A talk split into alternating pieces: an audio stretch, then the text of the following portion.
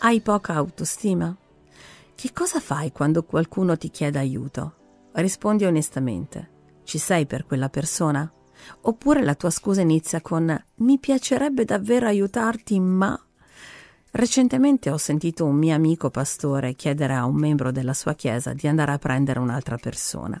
La risposta immediata che ha ricevuto è stata ma è una deviazione di un chilometro.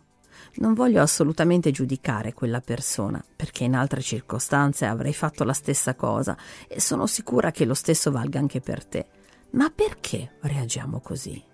Quando reagiamo rispondendo in modo negativo, lo facciamo a causa di una mancanza. Questa mancanza può essere relativa al tempo, per esempio, non ho tempo per questo, ne ho così poco, oppure una mancanza finanziaria. Al momento sono a corto di soldi e ogni chilometro in più è una spesa, ma forse è determinata anche da una mancanza di autostima. Se devo dare un passaggio a questo sconosciuto, saremo seduti vicini e oltre alla mia auto in disordine noterà presto le mie carenze. Non sono poi così bravo a nasconderle. Non hai motivo di reagire negativamente a causa delle tue mancanze, né tantomeno di trovare scuse per non essere presente per il tuo prossimo. Al contrario, quando fornisci la tua disponibilità ad aiutare, allora sperimenterai le sue benedizioni, nonostante tutto. Chi reagisce positivamente vive nella pienezza di Dio. Sì, chi si è già dato una scossa per essere presente per il prossimo lo ha già sperimentato, perché Dio non può fare a meno di benedire chi lo fa. Date e vi sarà dato.